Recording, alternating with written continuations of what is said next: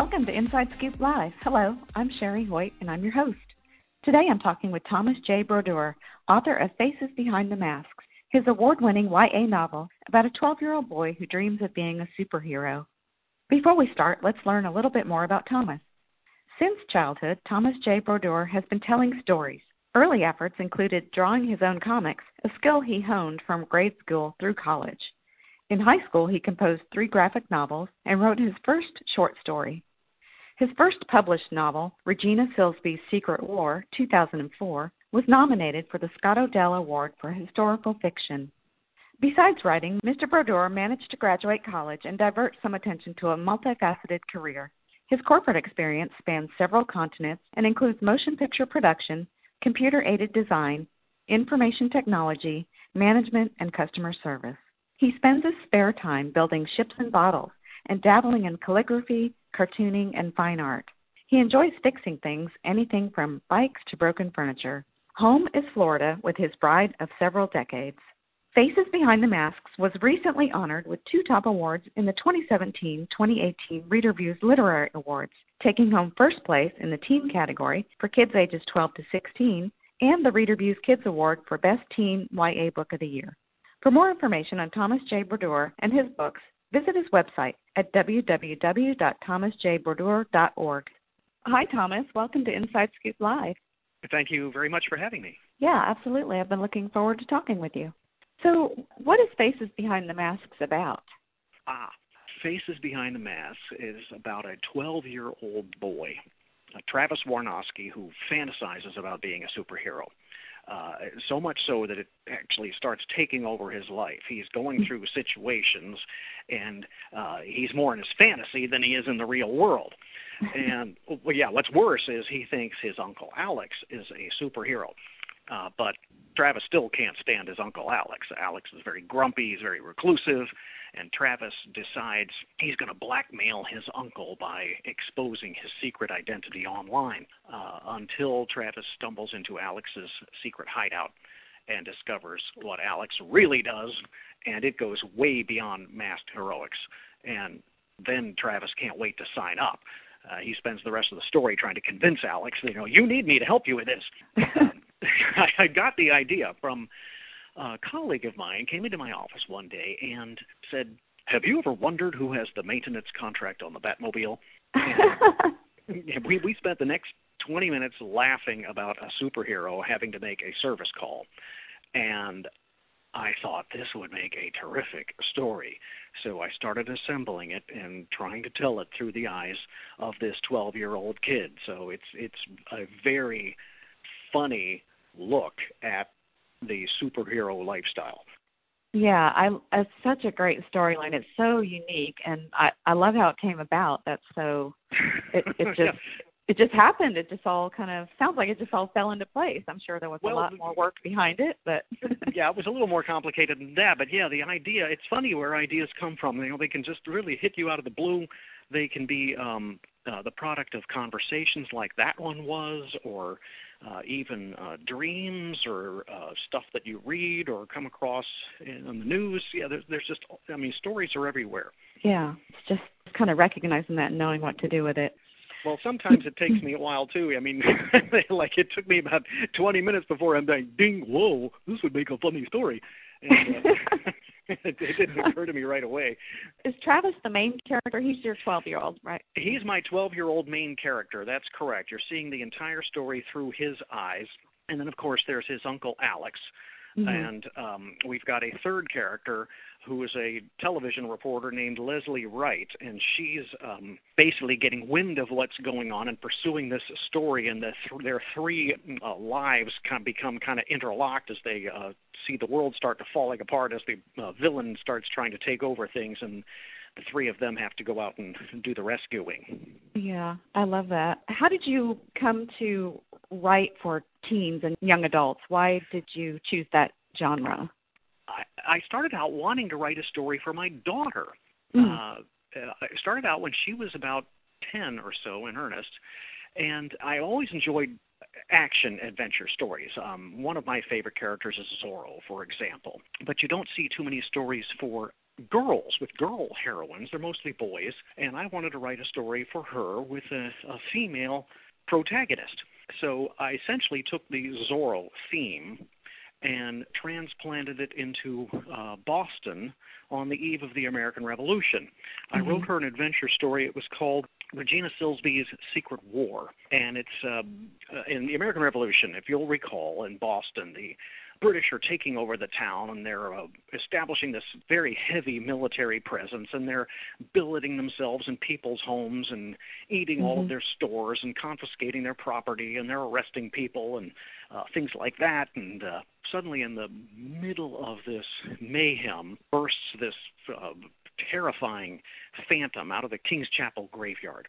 Uh, Regina Silsby is this woman who died under very mysterious circumstances 30 years before, and all of a sudden up comes her ghost out of the graveyard, and she starts terrorizing the whole town. And uh, uh, every time the British, yeah, every time the British show up to try to do something, she's there and she ruins it for them. And of course, everybody's scared to death, wondering what she wants. And the British, of course, are saying, "Well, it's just a man disguised as a ghost." You know, of course, I want him out there, and I want you to find him, and I want him hanged. And uh, when they when they finally do catch her, they discover what you, the reader, have known all along. Uh, Regina Silsby is actually a teenage girl. Oh no! Yeah. Not a girl. Yeah. Yeah, it's a girl. Yeah, she's and uh, uh, I I managed to get that one published actually, and then we did a sequel to it called uh, Regina Silsby's Phantom Militia, which essentially picks up where the first one leaves off, and that one has Lexington in it and Concord and uh, the siege of Boston, and you're seeing all this stuff through the eyes of this uh, teenage heroine. It's a, it's a very riotous uh, yeah. dive into um, colonial Boston. Uh, it's, yeah. it's a lot of fun. Yeah. It sounds like a lot of fun, and what I want to know is Mm-hmm. How do you get into the character of a 12 year old girl? How do you get yeah, into? She's about 16 in those stories, but yeah. Well, how difficult is it really? I mean, we're all kids at heart, you know, and stuff. We we uh, have our various enthusiasms and things that um, pique our interest. And uh, in fact, frankly, I like telling stories through the eyes of younger individuals because mm-hmm. their reactions are more raw, they're more you know out in the open, they're um, uh, they overreact. You know, they have these explosive emotions, and so um, right. seeing it through the eyes of a uh, of a younger person.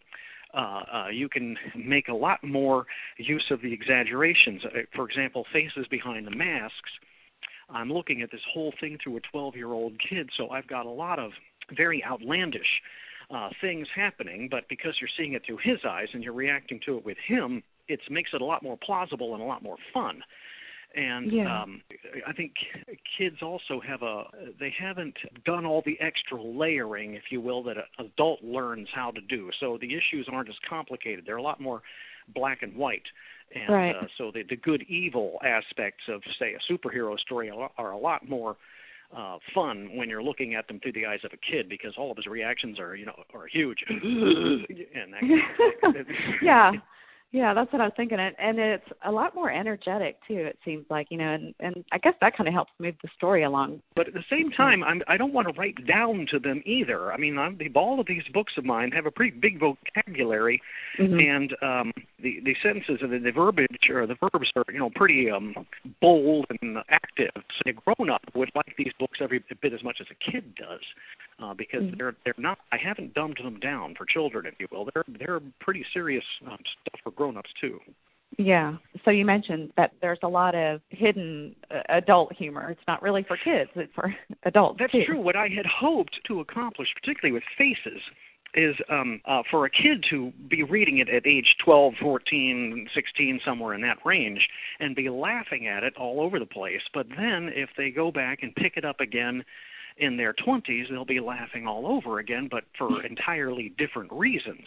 And mm-hmm. the book has a lot of that in there. There's stuff that, you know, could kind of go over a kid's head. They'll still be laughing at it and enjoying it, but they'd like it a lot more as a grown up. right. yeah, that's funny. Now, the cover is very it's crazy. I love it. Um did you draw the did you draw the cover? I well, I sketched it out for the artist who did draw the cover. I'm I actually I am an artist, and mm-hmm. um, I, I could have done something like this, except I don't have time. I need mm-hmm. to be writing these stories, so I hired a, a graphic artist to do the uh, cover for me. You know, I gave him the sketches and told him the color schemes that I wanted, and, and but they put that together for me, and I came out pretty much exactly the way I was hoping it would look. Yeah. That's great. So, did you know the sketch artist? Because sometimes it's hard to find an artist that would match what you intend. It can be difficult, but yeah, yes, I did know um, uh, this person. She's uh, she has her own uh, design studio. It's uh, called Delfino Design Studio, and she's mm-hmm. online. And now for the Regina Silsby books, the the publisher actually picked that artist. I did the same thing. I gave them sketches and told them the color schemes I wanted, and they put it together from that. Mm-hmm. But uh, for faces, yes, I knew the artist and had asked her if she would do this for me, and uh, commissioned her to put that together for me. Yeah, it was. We had a lot of fun doing it. Yeah, I, I just wondered because with picture books, a lot of times the uh, author doesn't have a lot of say so in in what happens. Mm-hmm. It's like almost like the picture tells a totally different story. So, yeah, I suspect that uh, any probably artist wouldn't enjoy working with me quite so much because I have a lot of opinions about what I want it to look like, and if it doesn't look like, oh, so here, give me it, I'll do it. You know. right, right. I'm curious about your drawing. You say you're a sketch artist, and yeah. I was wondering does drawing inspire your writing or the other way around or are they even related that is an excellent question and i would say that yeah they both ebb and flow because they're working from the the same uh, creative spark. Uh, mm-hmm. The first attempts I did at storytelling were actually graphic novels that I did when I was in high school, and uh, I continued doing that in college as well. So mm-hmm. I'm, I'm very visually oriented, and um, I don't know if you're familiar. There's a there's a book called Drawing from the Right Side of the Brain. Have you heard of that, or do you know anything about that? No. I can't remember the author's name, but it's a brilliant book. And her argument is, you know, you've got your left brain, which is the organized part. That's the part that helps you make sense of the world. Uh, and we need that. I mean, it's the mm-hmm. side of you that says, okay, here's a chair. It's got four legs, it's got a seat, it's got a back, and you sketch that out. That's a chair uh, the the kids use it when they're drawing people. They have little stick figures and little round faces and things like that. But what happens is, as you get older, you know, particularly in the drawing sense, about age 10 or 12, uh, kids are uh, the the left brain is so strong in organizing it that kids come to the wrong conclusion when they they draw a chair and their left brain takes over and they draw four stick legs and a flat top and they're suddenly looking at it and they're going you know that doesn't look like this chair that's sitting in front of me and their conclusion is uh, yeah i can't draw which is not right. The act the actual part is is the right brain is the side that is all the spatial relationships. It's your creative side, and it's the side that uh, can see it. So this book is a, a basically a training ground on how to draw with the right side of your brain. In other words, don't let your left brain demand a chair looks this way. Mm-hmm. The right brain is the one that says, okay, let's look at what's really in front of me and draw that. And you wind up breaking it down into its various components, its various spaces. One exercise they'll have you doing, for example, is if you're looking at a chair, they say, don't draw the chair, draw the space around the chair. Mm. In other words, you're drawing all the holes where the chair is not. And so suddenly you're not looking at the chair, you're looking at the various shapes. And as these kids, you know, work in the exercise, start trying to draw the holes, all of a sudden out pops this chair and it looks like the chair that's mm. in front of them, not their stick figure drawing. Right. And as I work with that, I suddenly realized, you know, writing's the same way. We think that a writer sits down and, you know, it starts with an empty page and we write from page one and work our way through the novel all the way to the end and then finish it and you have the classic writer's block where all of a sudden, oh, what do I do now? And you have to go wandering around in the middle of the night, you know, with your arms behind your back and your chin in your chest, thinking, and and, and that's your left brain trying to do it. And yeah.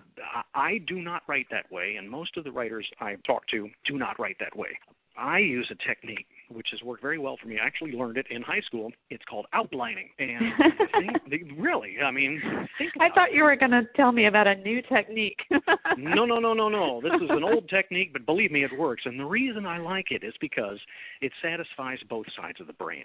Mm. The outline allows me to organize the story, but I don't have to figure out how my character gets from point A to point B.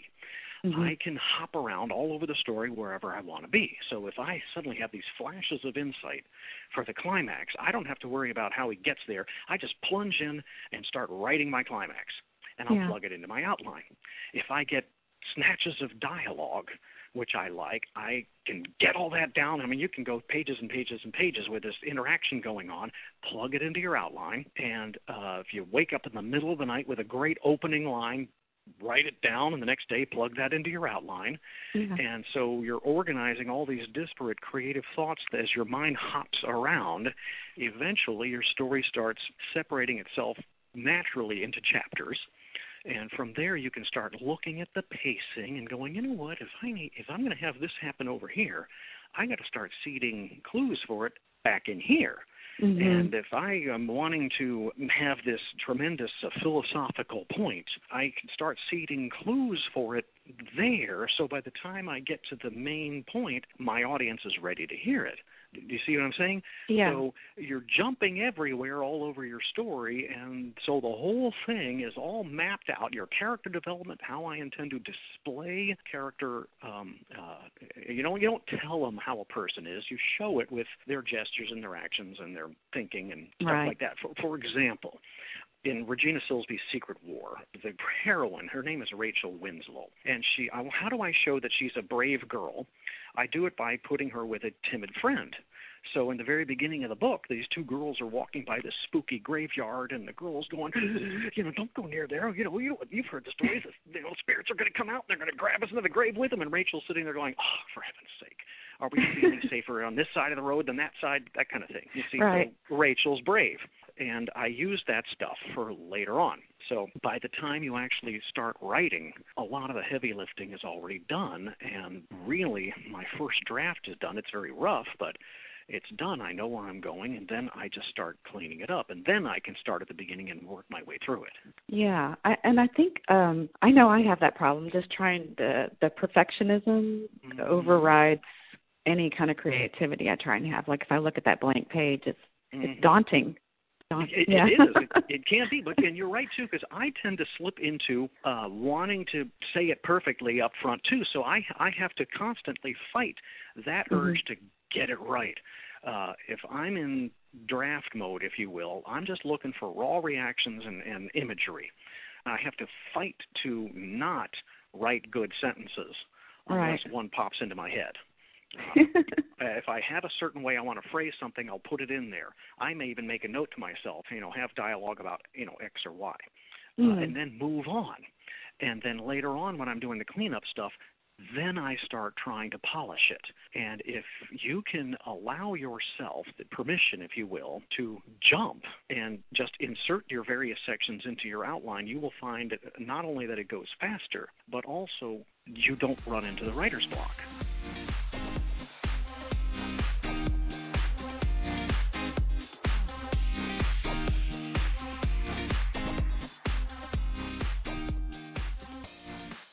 Inside Scoop Live is a global internet based broadcast talking with published authors about their current books and areas of expertise. Join us and hear both well known and upcoming writers talking candidly about their life experiences as well as the business of being an author in today's literary world. Always interesting and current, we strive to bring our audience high quality discussions that spotlight a diversity of authors in the field today. Our interviews are available through direct podcast as well as MP3 download from your computer for your convenience. Please visit us at InsideScoopLive.com.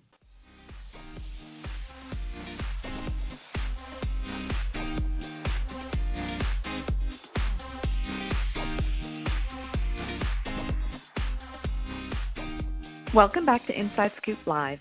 Today I'm talking with Thomas J. Brodeur, author of Faces Behind the Masks. For more information on Thomas and his books, visit his website at www.thomasjbrodeur.org. Now, do you have a writing routine? Do you write every day? I wish I could say that I do, but I, I have other responsibilities. I do have a, a regular job that I work, and I take care of my family, of course. But again, all of these various responsibilities have to be um, worked in together so that you do have a nice steady diet of activity too i guess you might say in other words uh, i think the creative process relies on other things too for example my job actually gives me a rest from the writing discipline, mm-hmm. and the writing gives me a vacation from the job. So they both kind of play on each other. Yeah. Uh, so I do try to write several times a week. And I find too that having large chunks of dedicated time for writing are necessary, say three or four hours. Mm. Uh, anything less than that, and sometimes you really can't get into the zone. But you're right; it is a discipline because, frankly, every time you sit down to write, you have to get over that hump of a I don't feel like doing this today, or b I can't do this. Uh, right. It, it's always going to be there. I remember one seminar I was giving when somebody asked me, "What is the hardest thing about writing?" And my answer was starting. Yeah. That's yeah. going to be true with just about anything you do. The hardest part is putting that first foot forward. Absolutely. Yeah. Mm-hmm. Now, how important do you think reading is as it oh, relates that, to writing? Huge, absolutely huge. I am constantly reading fiction and nonfiction. Mm-hmm. Uh, they both fuel your mind. You know, your brain needs uh, stimulation; it needs input in order to process. And I I don't think that a person needs to um, experience everything. Uh, in other words, if I'm going to write a, a book about a drug addict, I don't have to become a drug addict to understand what addictive behaviors feel like. I mean, you know, and you can do a lot of studying too. And I think that uh, so nonfiction is big because that's where you can get some of your fuel from. But writing, reading other writers' fiction is big as well because it, it's a big help to see how other people do it. And mm-hmm. I think it's possible to learn from bad examples as well as good ones. I think one of the problems with reading really, really good writers is you go so swept up in their uh, writing that you, you forget you're trying to study it too, and you just move along, and you suddenly, oh, I forgot, I needed to figure out. You know, you you don't you lose track of why it's good. Yeah. Whereas if you're reading somebody that's not so good, then all the things you learn about don't do this and don't do that, they they suddenly jar you out of the story, and you're like okay. That's why I don't want to do this. Yeah. So you can learn from both. And it, it's true what you said. I think it's definitely different reading um, as a writer or re- versus reading for pleasure, so to speak. Mm-hmm. You know. So, absolutely, yeah. absolutely. Uh, mm-hmm. I find that uh, it's hard for me to read for pleasure, quote unquote, anymore because I'm always studying it. Mm. so, yeah. uh, I mean, some of them are fun, but it's far more pleasurable too when you're reading somebody who does it well because you're enjoying it on multiple levels. You're enjoying the storyline, but you're also enjoying how they do it. And yeah. some folks are just brilliant at it, and they're always fun to look at. Now, who are some of your favorite authors, and what do you like to read? Oh boy, uh, I enjoy reading everything, uh, mm. anything I can get my hands on. Uh, some of my favorite writers, though, um, I've always enjoyed Arthur Conan Doyle. His Sherlock Holmes stories. Oh yeah, are, are marvelous. I, I, and he just builds a a plot line so very well, and the way he presents his uh, cases and stuff is always fun. Yeah. I think uh, Ken Follett is good. His pacing is uh, excellent. How he draws you into his stories. I've always enjoyed Alistair MacLean. Remember Alistair MacLean, The Guns of Navarone, and some mm-hmm. of the adventures that he used to write? I mean, his stuff was just terrific, and it's so such succinct prose, uh, but very active. He he does a marvelous job of you know really throwing into the uh, action of the thing quickly and vividly. I've always enjoyed him. Do you read any young adult novels? I have um, read some of them. Of course, I read the Harry Potter series, and I read mm-hmm. uh, uh, Rick Riordan's, you know, Percy Jackson, The Olympians, and some of those. I like, you know, seeing what other what other folks are doing out there. You know, one of the things, uh, for example, wanted to do with Faces Behind the Masks was, you know, avoid the the magical stuff Mm-hmm. Uh, I think that uh, there's a lot of uh, push to to try to do those kinds of fantasy things, and I mean that's got its place, and I like that. But I mean, I want to partially deal with the real world too, even though I'm dealing with superheroes. Yeah. Um, I think that um, I, I want it to be real too. I want these kids to realize, you know, you're um, capable of doing this right where you are right now, and you don't have to be able to fly or be invisible or things like that. You have within you already what it takes to be uh, super. And oh. so I was. Oh, I love that. Yeah. I was very conscious of trying to put that uh, in front of my readers. Yeah. Oh, that's great. I love that. Now you independently published, right? For Faces Behind the Mask, yes, I did. Uh, the two yeah. Regina Silsby's books were published by um, Journey Forth in South Carolina. And Faces Behind the Masks, I, I went independent for that one. Mm-hmm. I, I like the uh, having a little more control over it. Yeah, and is that the biggest difference? What uh, I'm sure there are pros and cons to each. How did you find uh, going the independent route?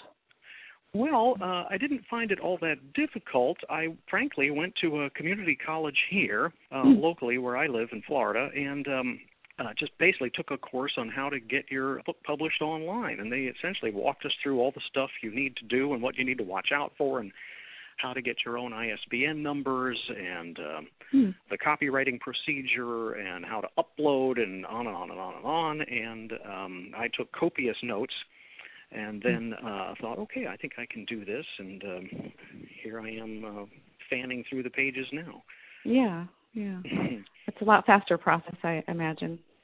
Yeah. yeah, it it is, and again, you have a little bit more control over it. I think the only difficulty I would say that I miss would be the the extra set of professional eyes you have from an editor and a literary agent. Um, uh, those are luxuries I did have with the Regina mm. Silsby series that you lose if you're doing it independently. So if you don't have some kind of a trusted group of people, well, let's say a writers group or uh, someone with enough editorial experience uh, it can be a, a problem because you know nobody well, like one of Hannibal's generals once said to him, God gives many gifts to many men, but he never gives one man all of them.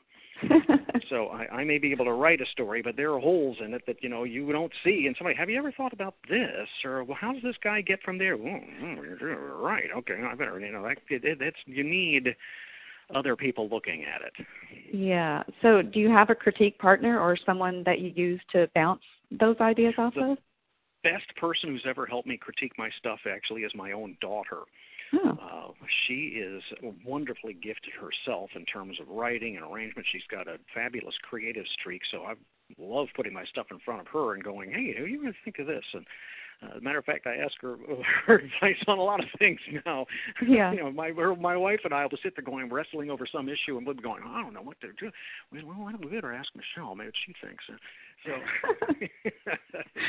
but yeah, she's a big help to me. Yeah, that's great. What do you like to do when you're not reading and writing and, and working? You you have a lot of hobbies. Talk about. Yes, I do. yeah. I do. I I love to you know fix things. I'm constantly fixing everything from bicycles to broken furniture to you know building stuff. I love working with wood. Uh, I actually uh, used to build uh, flintlock firearms, you know, Kentucky rifles, you know, Daniel Boone type stuff. Yeah, yeah. To build those, I build ships in bottles. I've been doing that since I was 17.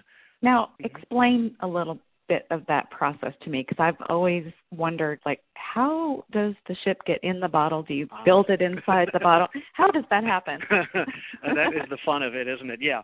Um well, it's it's not too difficult. First of all, I started doing it uh, the summer after I had graduated high school. I was uh, wandering around the house. Uh, of course, school's done. Uh, I'm not working this one day. All of my chores are finished, and I'm wandering around the house, wondering what to do to uh, relieve my boredom.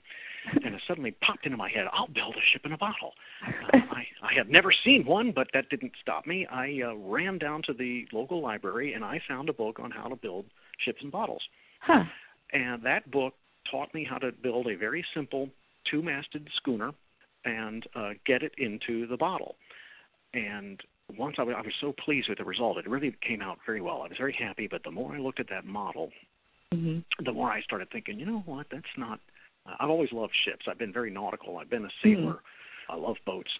So I'm looking at this thing and realize, you know, those masts are too fat. The hull's too narrow. The sea, you know, the putty that's making up the sea is kind of sloppy. You know, I try it again, and so I made a second one and a third one and a fourth one, and then I started thinking, I wonder if I could build a square rigger, you know, the one that has the yard arms hanging perpendicular to the mast, a clipper ship type thing. Oh my gosh! And, and then I started putting in little gun ports and uh, doing the more ornate sterns and uh, that kind of thing. And pretty soon, I'm building these scale models of uh, famous ships, but the models are four inches long. But I mean, uh, yeah. in fact. um if you look at that my author photo on my website, it's uh, thomasjbrodeur.org. Uh, I've got one of my bottled ships in that picture. It's a model of the USS Constitution. I did. I saw that photo. It's amazing. It's just fascinating to me. well, it is a lot of fun, and they're all over my house now, and I've, oh. I've given them as gifts to people, and yeah. you almost fear that uh, they're going to lose their um, uh, appeal because, again, you go into my house and there's at least two or three in every single room. it's your new decorating style. yeah. well, it is. Yeah, I've got friends, you know, who are constantly bringing me bottles. Hey, I thought this might be, be worth putting a ship in, it, and then so yeah, I've, I've got a oh. collection out there. I need to figure out what to do with too. So yeah. Yeah. I enjoy the big ones especially because you don't see large bottles very often. So, mm. uh, uh, like the one in that photograph, that's a, I think it's like a a, a gallon, uh, I believe. Uh, it's a large bottle, but uh, that's the fun of it is you don't get to see too many that are big. And then I I have another one which is a wine bottle. It's a bulb mm-hmm. maybe about four inches in diameter, but the neck is 18 inches long. It's this big, long neck, then suddenly bloop oh, down wow. this ball-shaped bottle. Yeah. And I, I managed to get something down into that, but that's that's a long trip through the neck before it gets into the bottle itself.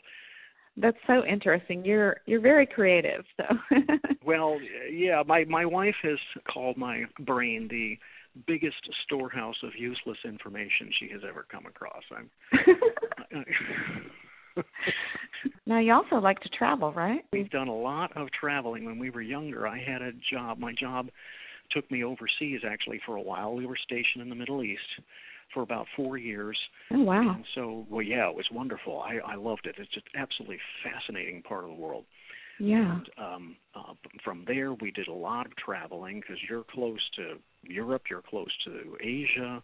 Uh, when we traveled home, you'd literally go around the world. You'd head east and come home to the states, and then continue heading east and stop somewhere in Europe on the way back. So we've we were able to do a lot of things, and again, that's just wonderful fuel for the mm-hmm. imagination and the intrigue of you know various stories that happen in various locales and you just kind of file it away and think you know i might be able to use that someday and and that's the fun thing about storytelling is you're constantly just pulling information from everywhere and assimilating it and throwing it together and then creating your characters and throwing them into these situations and watch what they do yeah, that's true. Uh, just to experience the different cultures, that just opens up like a whole new, oh, whole new avenue. Yeah. Well, it's marvelous because the um, you know so much of our uh, outlook is is European, and uh, in the Middle East and the Far East, uh, their philosophical the way they look at life is is completely different, and it's just mm-hmm. fascinating to to see it and yeah. to, to learn how to uh, understand that frame of mind and and uh, see how they they view the world. It's very different. That's exciting. Mm-hmm. Yeah, it was. We had a lot of fun. So, what's your next project? I'm working on the sequel to Faces Behind the Masks right now. In fact, I'll hmm. probably be getting back into it after you and I finish talking. The sequel is called Mission Preposterous, and it's it's it's about well, I'm taking the same characters. I've got Travis and Leslie Wright and Alex, but this one is got more of the flavor of a James Bond uh, spoof.